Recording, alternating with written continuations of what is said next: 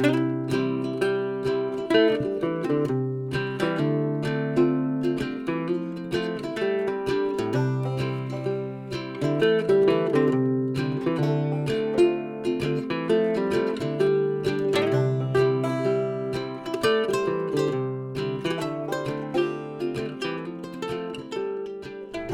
olive enthusiasts, and welcome to Growing Texas Olives, the only podcast all about growing olives in Texas and made specifically for Texas olive growers. I am your host, Stephen Janak. Thank you for joining me today. It is the 27th of July, 2021. It's hot, and it seems like our rains are over. We're back to our regularly scheduled hot and dry Texas summer. I hope you're staying cool out there or as cool as is possible. I know work has to be done. Rain, snow, sleet, hail, hot or cold, work must be done. So I just hope that you're staying safe and smart about it. Take plenty of breaks, drink plenty of water, wear the appropriate clothing, sunscreen, you know, all that good jazz. Just take care of yourselves out there, all right? Well, this is episode 3. I've got just 2 topics I want to cover today. One, I'm going to talk about and clarify some information from last week or episode 2.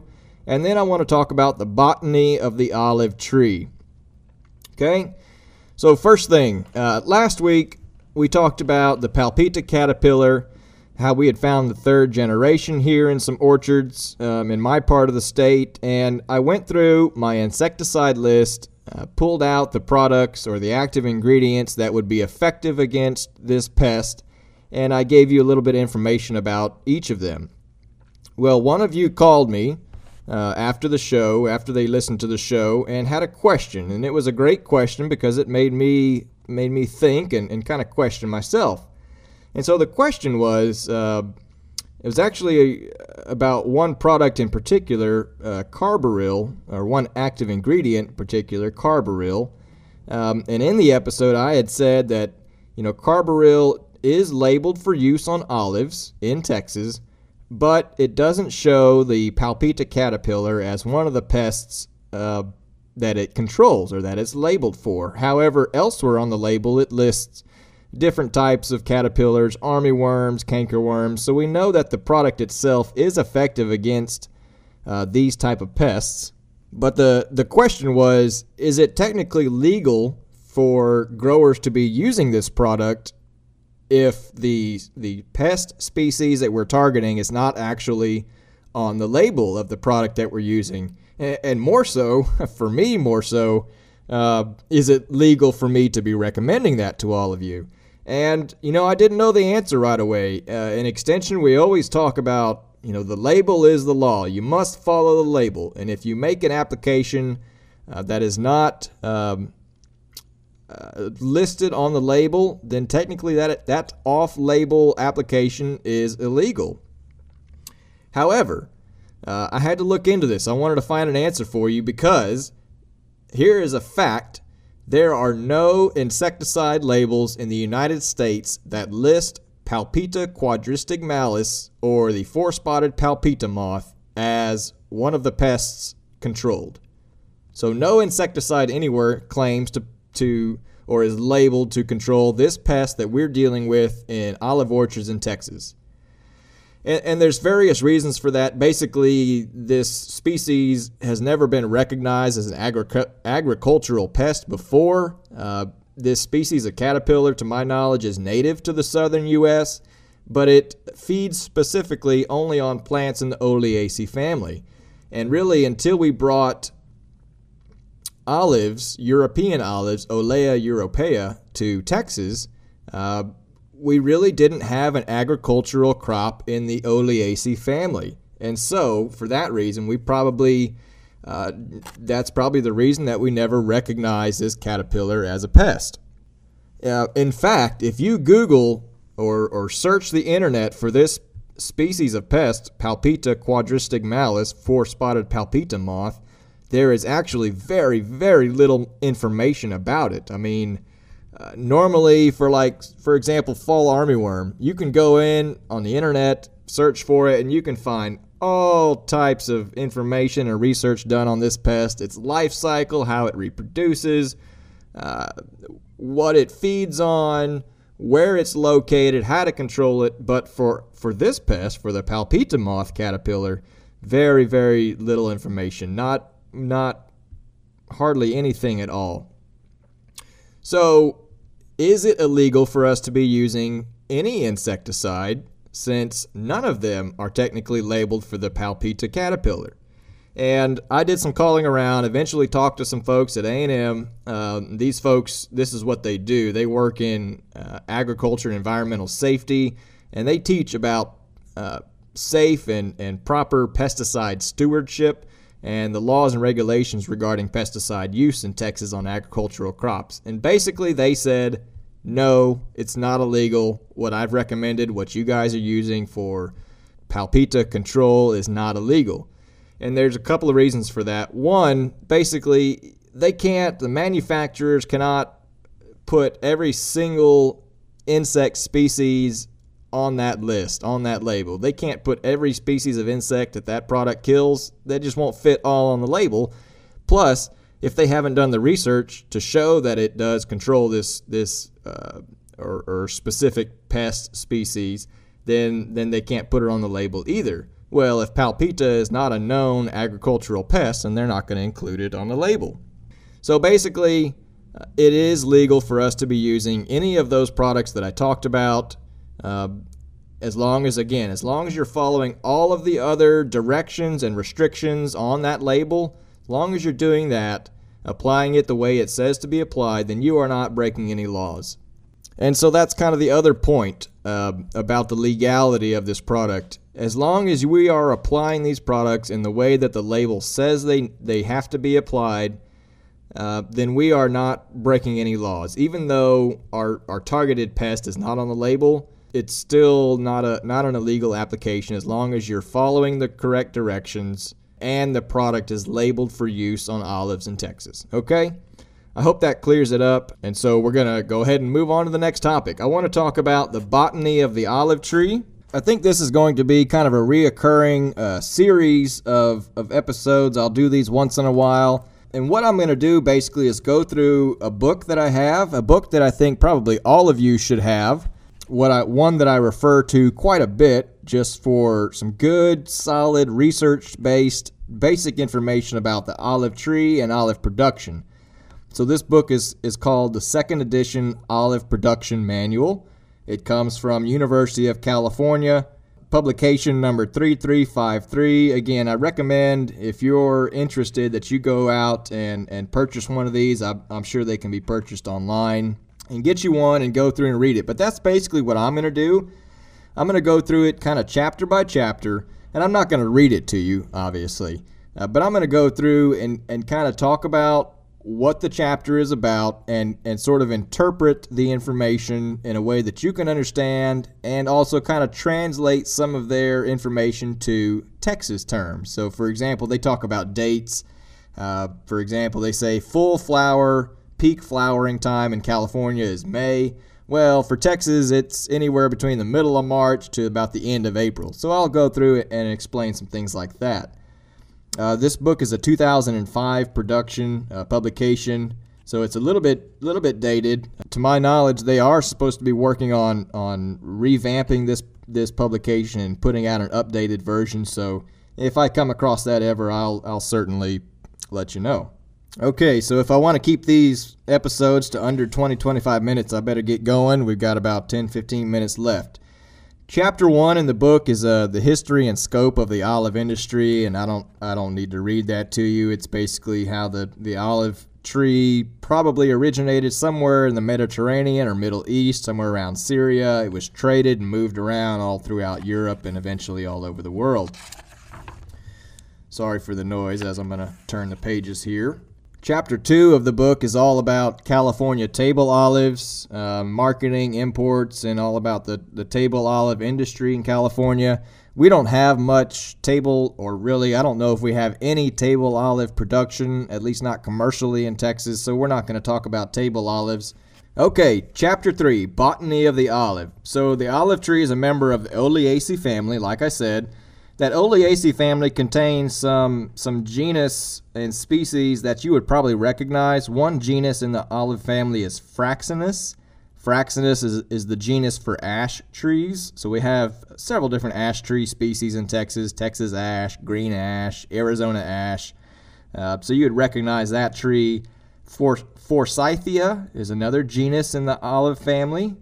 Golden bell, there's some Texas Forsythia plants in Texas. Ligustrum. Ligustrum is another genus in the olive family. You would know this one as privet, or maybe waxleaf ligustrum, Chinese ligustrum, Japanese privet. There's several species in that ligustrum family, some of them not native to Texas. But in fact, I bring this up because we have seen the palpita caterpillar feeding upon plants in the ligustrum genus. Another genus, of course, is Olea, so that's the olive that we know. And the last genus is Syringa. That's the lilac genus of plants, so lilacs are in the olive family as well. Moving on, it says the olive is a long-lived tree. There's some specimens over 1,000 years old. I believe there's some plants, there's some olive trees in Lebanon that they claim to be multiple thousands of years old. They're still producing fruit. They're real gnarly and rough looking, but you can go online and look up pictures of those, the famous olive trees in Lebanon. The olive wood resists decay very well. It's not rot-proof, but it resists rot and decay very well, which is probably one of the things that makes it so valuable to woodworkers, like we talked about in, I believe, the last episode, number 2. The olive tree root system is generally shallow, penetrating soils only to 3 or 4 feet, even in the deepest of soils. So it's not really a deep-rooted tree. However, the lateral spread of roots can be very considerable. In fact, they say up to 49 feet. Olive roots have been found 49 feet away from the trunks of trees, so can be wide-reaching. As far as the canopy, it says light does not readily penetrate into an olive tree unless the tree is well managed and pruned to open light channels towards the trunk. If it's not pruned, the canopy tends to be so bushy, the tree is evergreen, canopy tends to be thick, and light penetration doesn't really happen. And so if light is not allowed to penetrate the tree, growth and fruiting will be restricted only to the outer shell of the tree. And there's some good pictures in this book, too, that show you what they're talking about. But basically the outer, 18 inches of the canopy all the way around the circumference of the canopy, that's where they're saying you're going to get the most fruit production. So this is why we have recommendations on pruning. This is one of the main aspects of pruning. One of the main reasons is to open up these light channels and have more light filtration deeper into the canopy and on more surface area of the canopy to enhance and increase chances for fruit set and fruit production. Olive leaves are thick and leathery.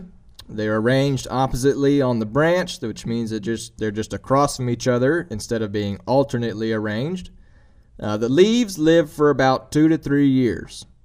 And that's an important thing for us to realize. The olive is an evergreen tree, but that doesn't mean that every leaf stays on the tree for the life of the tree. Instead, they live for maybe 2 or 3 years. It says olive leaves usually abscise, which means they fall off. Naturally, olive leaves usually abscise in the spring like other evergreens. Think of a pine tree. Normally see yellow needles in the spring. Yellow leaves in the spring signal the abscission process, but yellow leaves may also reveal other physiological or pathological problems. So I wanted to put that part in here because I do get questions sometimes in the spring. People send me pictures and they say, well, these leaves look unhealthy. They're yellowish. The tree is losing leaves. There's yellow leaves on the ground. The leaves may look mottled. In fact, I've had people contact me and say, oh, I think I have peacock spot. Peacock spot is a foliar disease that does affect olives in other parts of the world. We have never confirmed peacock spot in Texas.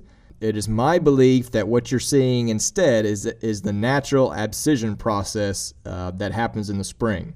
Okay, moving on to flowers. It says the flower bud inflorescences are born in the axils of most leaves. So inflorescence is a group of flowers, right? Think of I don't know, what's something common that everybody would recognize? Maybe Johnson grass?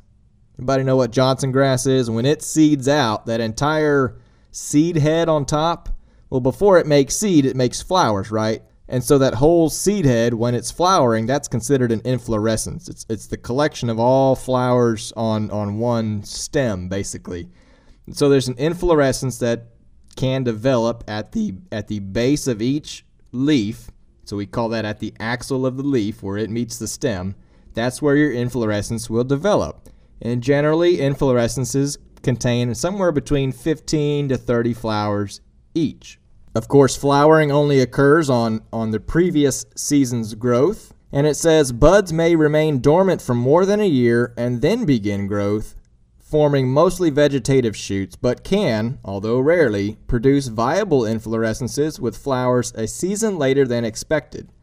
So it sounds like a rarity that you'll get flowers or inflorescence on 2-year-old growth, but it can sometimes happen. So the olive flowers, if you haven't seen one yet, the olive flowers are generally fairly small, smaller than a dime, smaller than a marble. They're generally white yellowish in appearance. Each flower has 2 stamens. So stamens are the male parts of the flower, and then of course just 1 pistil, the female part of the flower. Each tree can bear 2 types of flowers each season. Perfect flowers, which contain both male and female parts, and then staminate or imperfect flowers, which contain functional stamens, so functional male parts, but aborted or degenerated pistils. So the female parts are not functioning. They're there, but they look distorted and stunted, and they're not functioning pistils. That flower cannot be pollinated and will never form a fruit, and that's normal.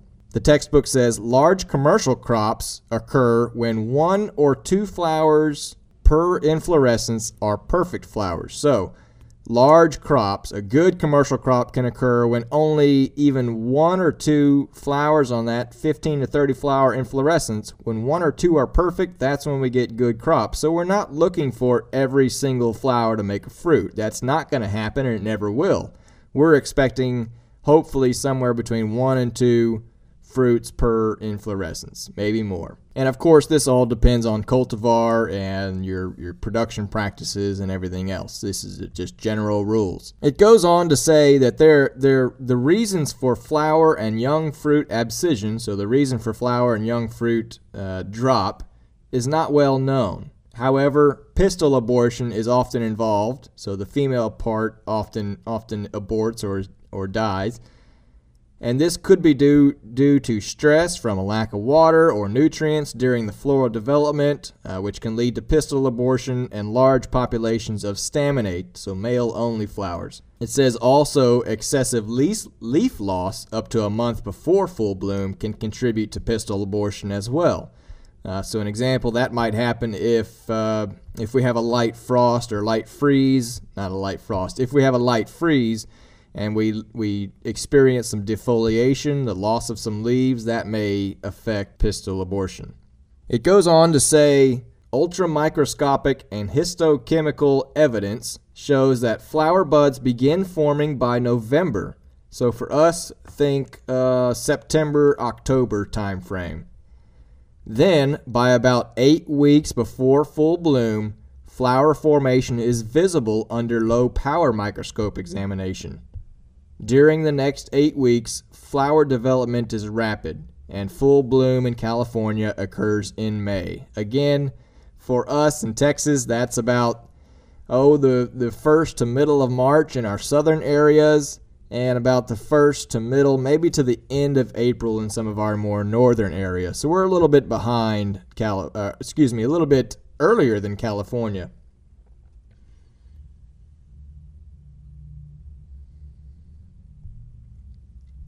And it's interesting here that they talk about how about 8 weeks before full bloom, you start to see flower formation visible under a microscope.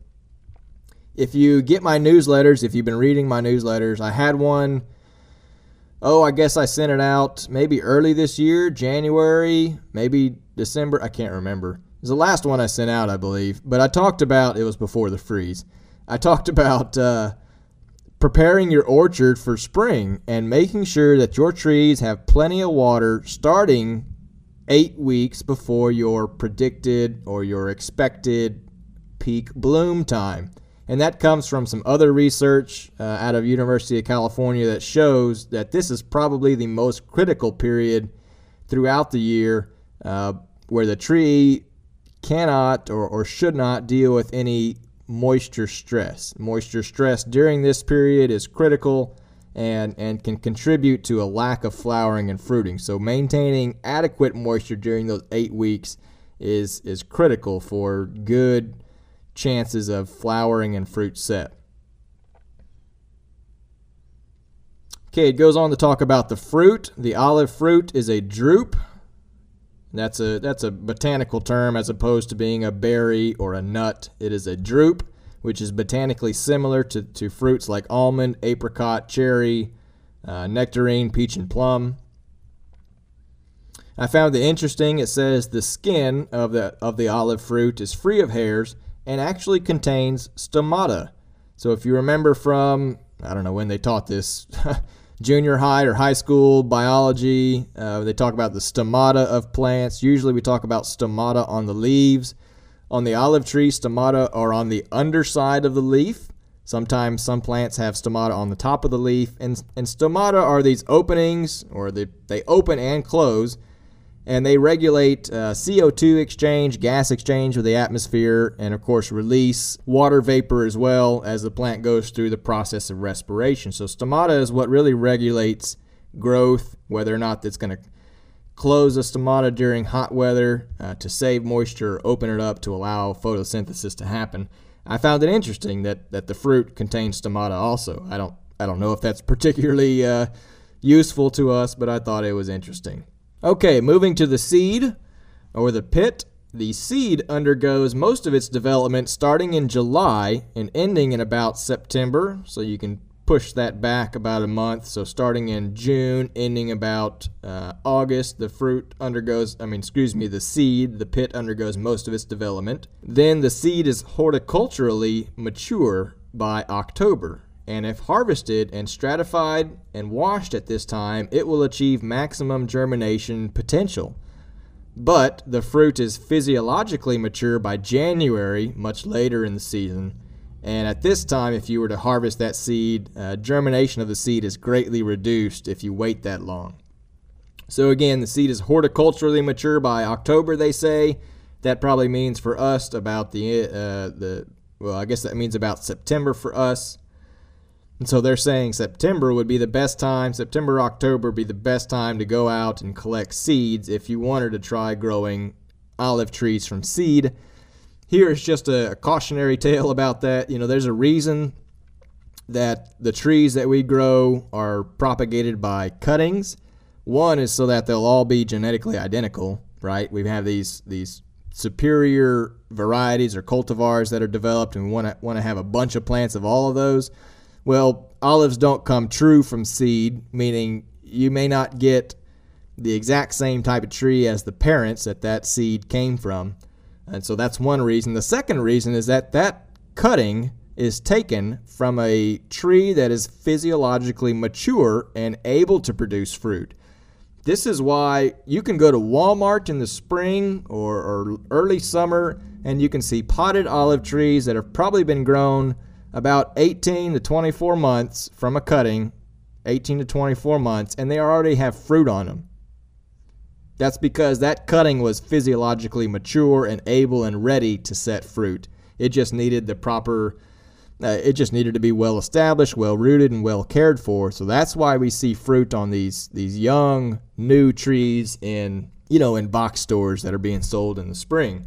So if you were to take a seed or a pit and grow that out, that new plant goes through this period of juvenility when it just is not physiologically mature and is not going to set fruit.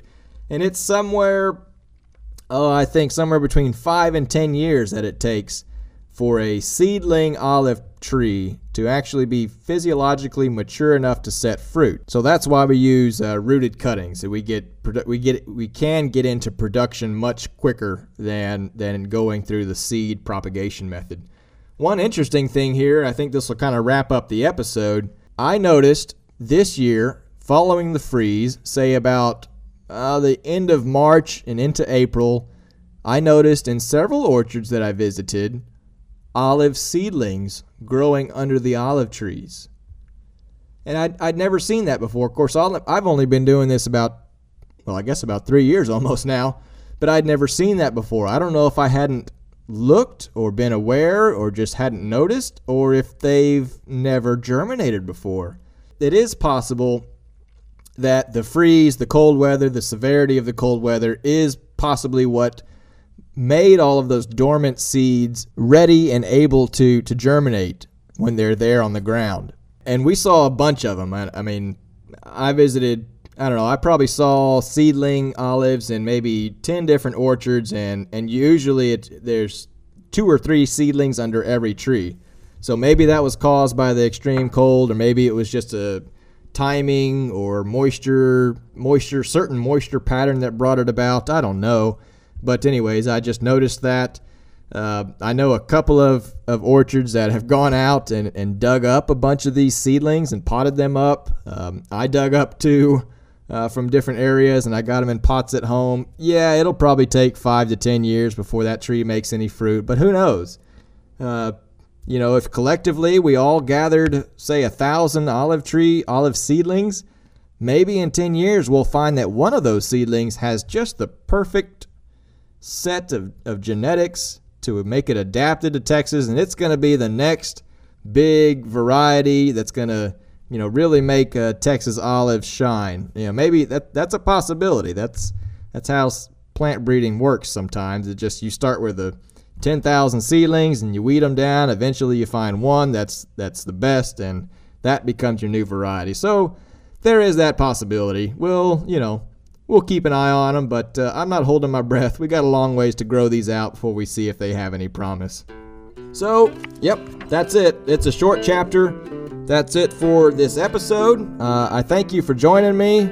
As always, if you have questions, topics that you would like to have addressed on the podcast, anything else, certainly, of course, always feel free to contact me. Phone, text, email, smoke signals, pigeons, however you want to get a hold of me. I'm here for you. I work for you. So with that, I hope everyone has a great week. I'm hitting the road soon. Probably this coming week, so if you'd like me to stop by your place and it works out, get in touch with me and I'll do my best to get over and see you. I'd like to see everybody again. It's always good to see you guys. All right, that's it for me. Take care, Texas olive growers.